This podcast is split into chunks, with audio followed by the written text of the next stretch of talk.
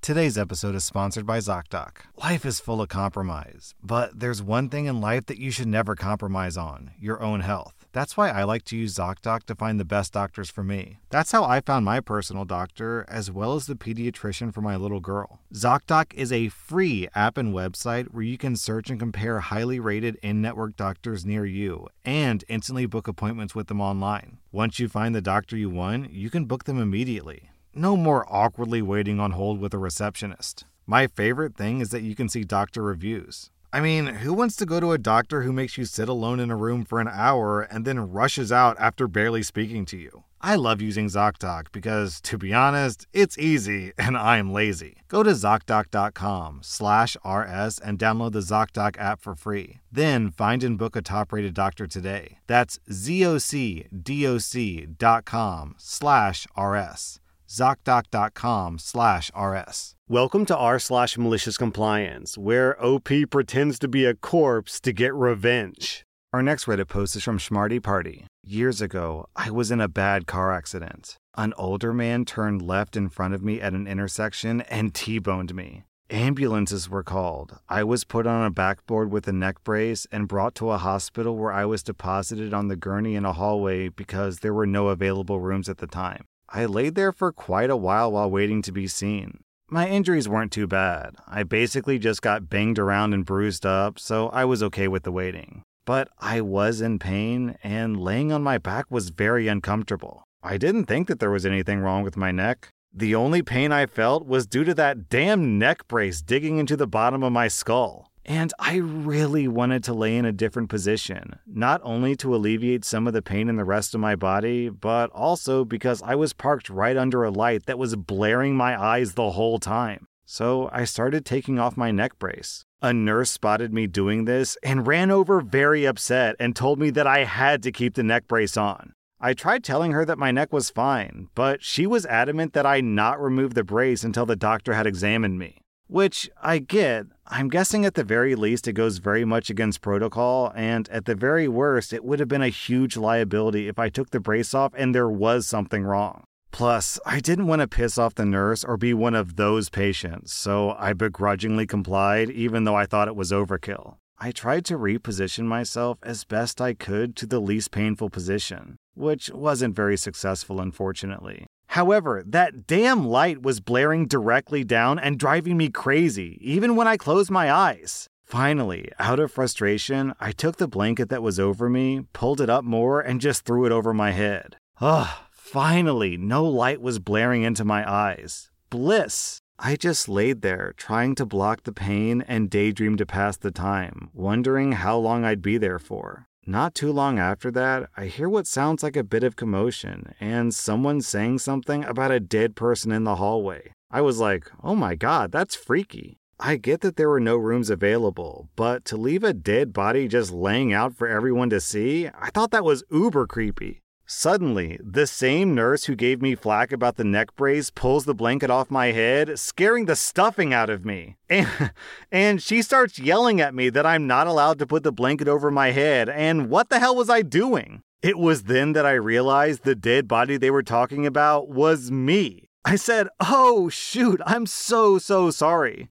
I just wanted that light out of my eyes, and I can't move my head with this neck brace on. To say that the nurse was not impressed would be an understatement. But she did find a room to move me to and position me to not underneath a light, which I thanked her for very much. She just gave me a surly look and walked away. Sorry, lol. Our next Reddit post is from Stark Raving Sober. I'm a registered nurse. A few years ago, I was working at a walk in clinic in the middle of downtown in a large Canadian city. Now, as a walk in clinic nurse, I'm used to a lot of entitlement from patients. Those who believe that they can jump the line of other people who have been waiting for over five hours to see the doctor simply because their symptoms are more important. Or people who don't understand that we're simply not open. Or people who become verbally, physically, and sexually abusive towards me if they don't get their way. I can tell that a lot of the doctors I work with are overworked and exhausted. So, if I tell patients that they can't see a doctor due to the clinic's policy of wanting its employees to actually get sleep before having to come back in the next morning, some patients attempt to go around me and make direct appeals to the doctor who would inevitably cave. This angered me on a lot of levels. Firstly, these doctors were simply rewarding this disgustingly selfish behavior by capitulating.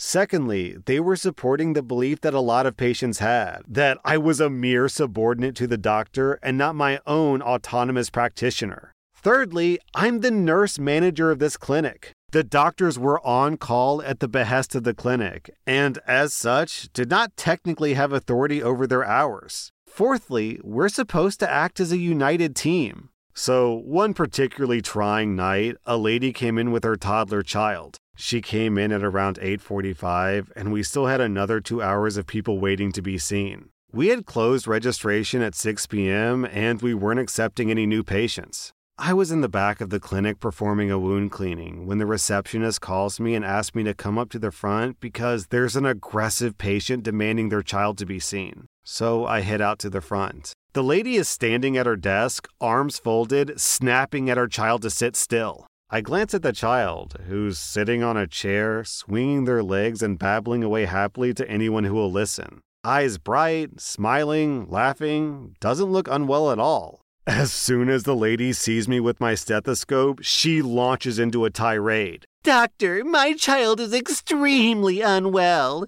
She has asthma and can barely breathe. She needs to be seen immediately. I glance deadpan back to the child, who's singing loudly to herself. I look back to the lady. She doesn't seem to be in distress, ma'am. The lady tenses up and stares at me as though I'm a complete effing moron. Well, where the hell did you go to medical school? She inquires with the auditory level of a banshee. Kids present very differently than adults when they can't breathe. What are you, 12? I walk over to the child and place my hand gently on her back. I count her respirations as she falls quietly under my touch, and I observe her scapulae as they expand and contract, indicating full chest expansion. I listen to the smooth sounds of her inspiration and expiration, audible even without a stethoscope. I observe the moistness of her conjunctivae as she rubs her eyes, and I see the glistening wetness of her tongue as she licks her lips. She's well hydrated. I'm not a doctor, I'm a nurse, I say, as I plug my stethoscope into my ears and begin to listen to the child's lungs.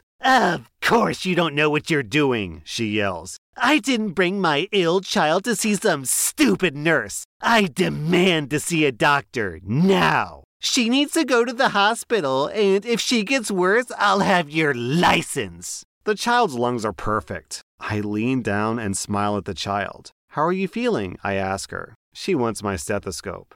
I hand it to her. I'm bored, she says, understandably. I look to the lady. Registration closed some time ago because, as you can see, we have many patients to see and will end up being here past closing. I'm afraid that we can't see your child today. Based on my physical assessment, I can't triage her up the line because she doesn't seem to be in respiratory distress. There are several hospitals close by that I can direct you to if you wish. A slow purple flush begins to crawl over her features. I smile blandly at her as I await the inevitable volcano about to erupt. She walks up to me and leans into my face. I stand my ground, staring noncommittally back. The rest of the waiting room is staring intently. Today's episode is sponsored by Liquid IV. I work out every week, so it's important to stay hydrated. Plus, on top of working out, I've got a three year old whose favorite after meal activity is to run laps, like the little psychopath that she is. Clearly, I need all the hydration I can get. That's why I like to use Liquid IV for my workouts and just for my daily drinking.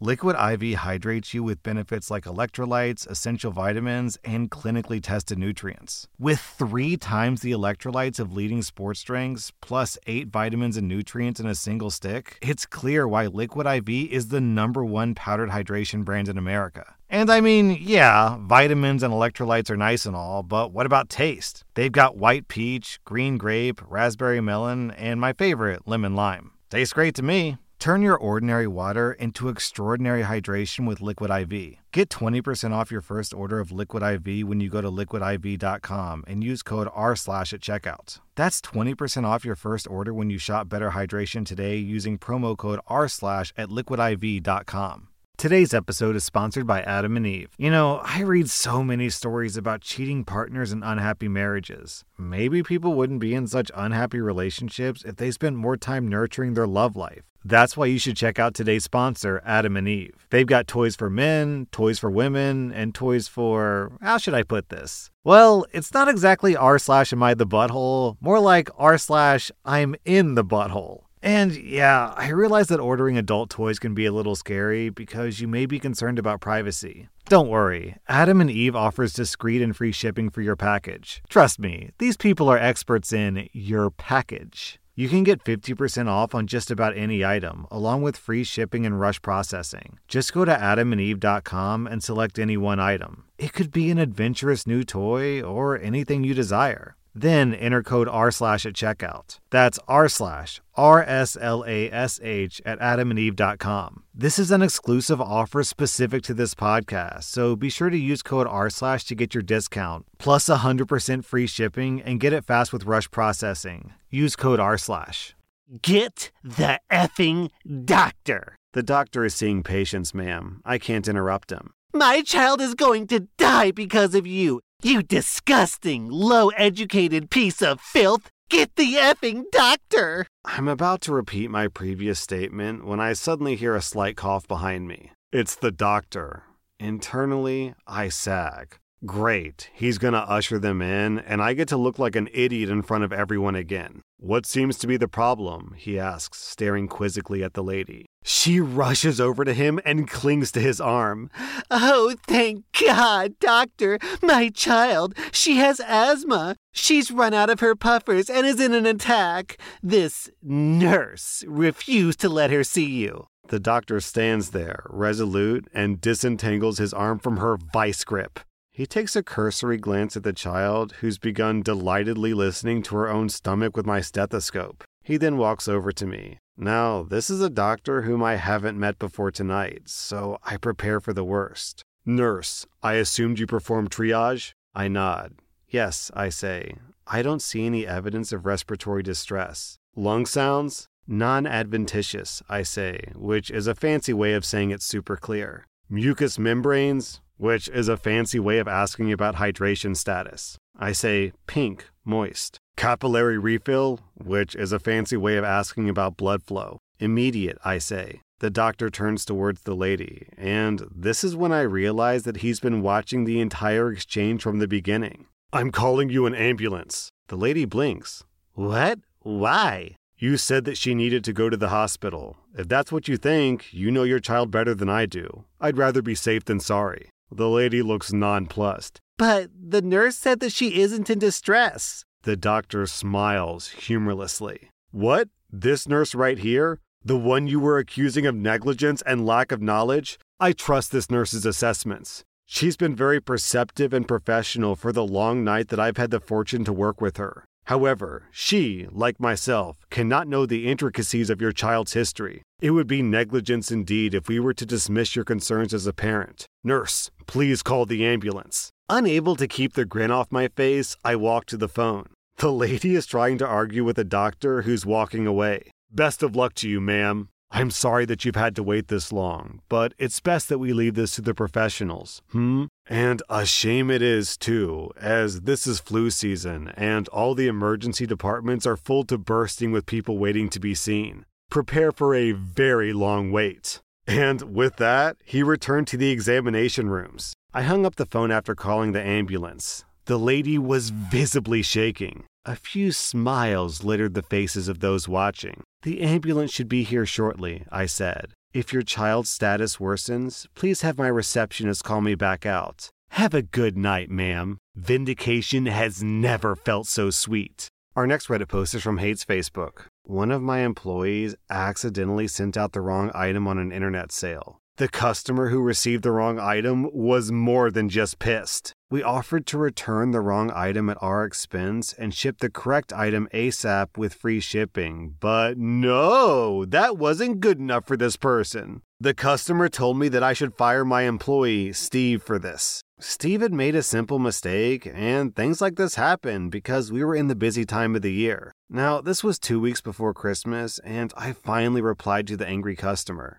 I wrote, Dear customer, thank you. I appreciate your insistence that action be taken in this case. I've been building a case to remove Steve from the company for some time, and this helps me seal the deal. You aren't the first person to tell me this. Thanks to your complaint, I've given Steve his walking papers. He even cried a little bit and asked after four years how could I be so heartless to fire him two weeks before Christmas, and that he was the only source of income for his family with two kids and disabled wife. I simply told him that he pissed off the wrong customer. Sorry, Steve, but Santa won't be visiting your kids this year. Oh, and Steve, sorry, but you no longer qualify for your year end bonus. I thanked the customer because his complaint was going to save the company a lot of money, and as a reward, I was making his $8 purchase totally free. The customer sent back a very long email where he profusely apologized over and over to the point where he must have been crying at the computer while typing it out.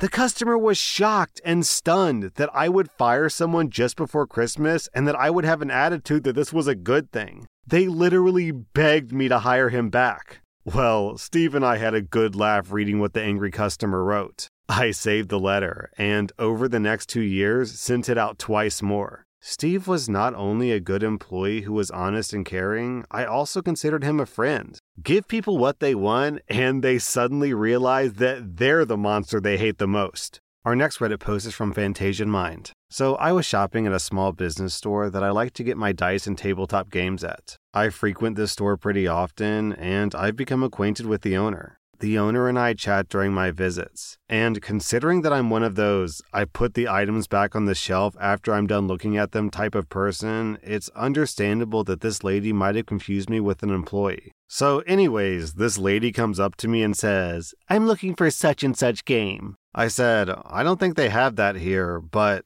Then where can I get it? Sorry, I don't know, but. How could you not know? Do your job and tell me. The store is super small, so the owner overheard and joined the commotion. Sorry, is there a problem? Are you the manager? Your employee here refuses to tell me where I can find a game. You should fire them. The owner looks at me, smirks, and says, OP, you're hired. The lady was confused, and I said, Oh, cool, thanks. You refuse to help this lady? Sure did. You're fired. Oh, dang. The owner said to the lady, Now, what did you need again? Our next Reddit post is from HD's Julian. In Germany, where I live, not all postal delivery people actually ring the doorbell. Some of them are buttholes and just claim that you weren't home. Then you get a notification that you have to pick up your package from the post office within seven days. At the post office, they require your notification card as well as your legal ID. On this occasion, however, I'd forgotten my wallet. The lady at the post office would not make an exception no matter how nice I asked. So I turned over the notification card, and on the back, there's a field that allows you to write down the name of a substitute person to pick up your package. I turned to the person behind me in line and asked them whether they have an ID. They do. I asked them for their name, write their name on the card, ask them to pick up my package, and then stand by, observing the face of the post office lady who has no choice but to hand out that package to them. OP, this is like a funny little form of petty revenge, but the thing that's really amusing to me is that you probably made the day of the person behind you in line. If that happened to me, if the person in front of me pulled that funny trick and I got to be roped into their scheme, I'd be tickled all day. That was r slash malicious compliance. And if you like this content, be sure to follow my podcast because I put out new Reddit podcast episodes every single day.